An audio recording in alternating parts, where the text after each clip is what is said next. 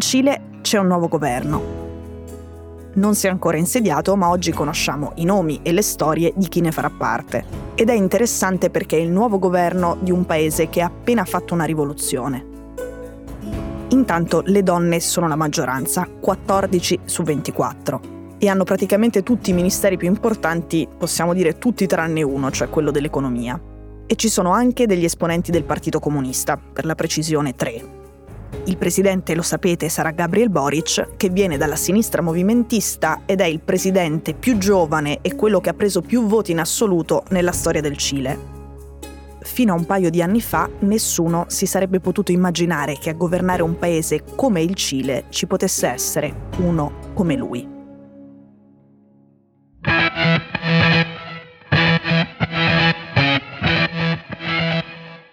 Sono Cecilia Sala e questo è Stories, un podcast di Cora Media che vi racconta una storia dal mondo ogni giorno.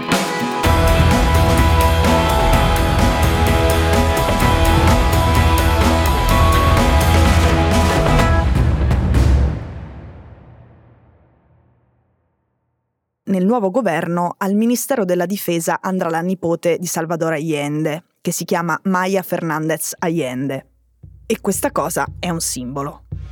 Ovviamente perché suo nonno è il presidente socialista che si è ammazzato dentro il palazzo presidenziale, secondo la ricostruzione più attendibile si sarebbe sparato con un fucile AK-47 che gli aveva regalato Fidel Castro. Questo mentre fuori dal suo ufficio era in corso il colpo di Stato del generale Augusto Pinochet, che ha preso il palazzo e il potere con i carri armati e le bombe. Era l'11 settembre 1973 ma la scelta di Maya Fernandez Allende alla difesa non è simbolica solo per questo. Negli ultimi due anni in Cile ci sono state enormi manifestazioni di piazza e scontri molto violenti e la contrapposizione nelle strade era tra i giovani del movimento, quelli che poi hanno votato in massa per questo governo, e dall'altra parte i militari. Boric ha presentato il suo governo al Museo di Storia Naturale della capitale Santiago Lì c'era anche il suo cane, che è molto famoso e ha una pagina seguitissima su Instagram. E ovviamente c'era la stampa, c'erano i fotografi e al momento dello scatto ufficiale c'erano anche un po' di pugni chiusi tra i ministri in posa. Adesso, come siamo arrivati a questo scatto? In Cile, dal ritorno alla democrazia, avevano governato sempre e solo i moderati, di centrodestra o di centrosinistra. Poi è successo qualcosa. Le proteste cominciano a ottobre del 2019.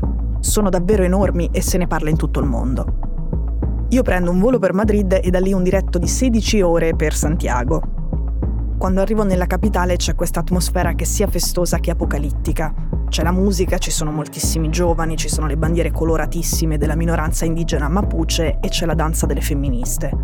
E in piazza c'è anche Gabriel Boric, ma poi ci sono camionette militari ovunque ed è la prima volta che l'esercito viene schierato contro i propri cittadini dai tempi di Pinochet.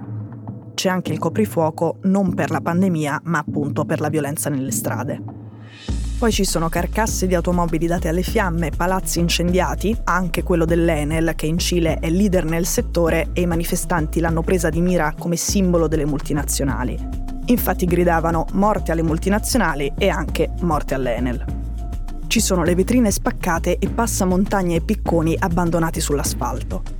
E i manifesti che ritraggono il presidente di centrodestra ghigliottinato. Il Cile è sotto shock, non è proprio abituato a questo genere di cose e anzi è famoso in America Latina per essere un posto sicuro, per essere il paese con il reddito pro capite più alto e quello o uno di quelli con le diseguaglianze sociali minori in America Latina, cioè nella parte di mondo dove la forbice tra ricchi e poveri è la peggiore. Però, per esempio, il sistema pensionistico è quasi completamente privato e questo significa che chi guadagna poco e a fine mese non ha dei risparmi da mettere in un fondo pensione, quando diventa anziano una pensione vera e propria semplicemente non ce l'ha. Poi c'è un altro problema che è un grande problema, il Cile dopo la dittatura ha tirato dritto come se non fosse successo nulla. Non ha fatto i conti con la propria storia e non ha davvero tagliato i ponti con l'eredità di Pinochet. Per esempio, i privilegi dei militari sono rimasti gli stessi di allora e anche la Costituzione era ancora quella di Pinochet. Dalla piazza Boric, insieme ai suoi compagni, chiede un referendum per abrogare la Costituzione.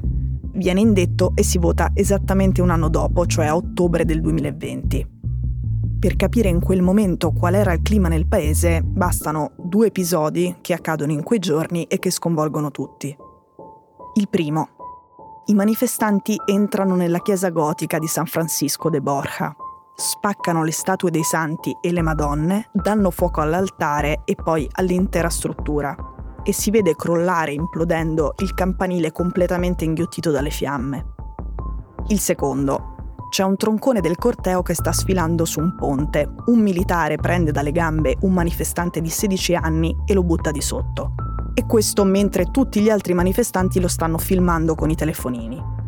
Il ragazzino ha tutti gli arti fratturati, lividi ovunque e ovviamente un'emorragia cerebrale molto grave, ma sopravvive per miracolo. Poco dopo si vota e la Costituzione viene effettivamente abrogata con l'80% dei consensi. E l'Assemblea Costituente che deve scrivere quella nuova è composta soprattutto da manifestanti. Adesso per i militari cileni avere un Allende al vertice è il peggiore degli incubi, come avete capito sono abituati a fare un po' come gli pare e appunto i loro privilegi non aveva mai osato toccarli nessuno. Lei lo farà. Quindi succede molto spesso che le proteste in giro per il mondo finiscano nel nulla, ma non è successo questa volta. I manifestanti hanno stravinto, il nuovo presidente è uno di loro e anche la nuova Costituzione, che non dura solo il tempo di un mandato presidenziale, la stanno scrivendo loro quello di Gabriel Boric e del suo governo è davvero un nuovo Cile.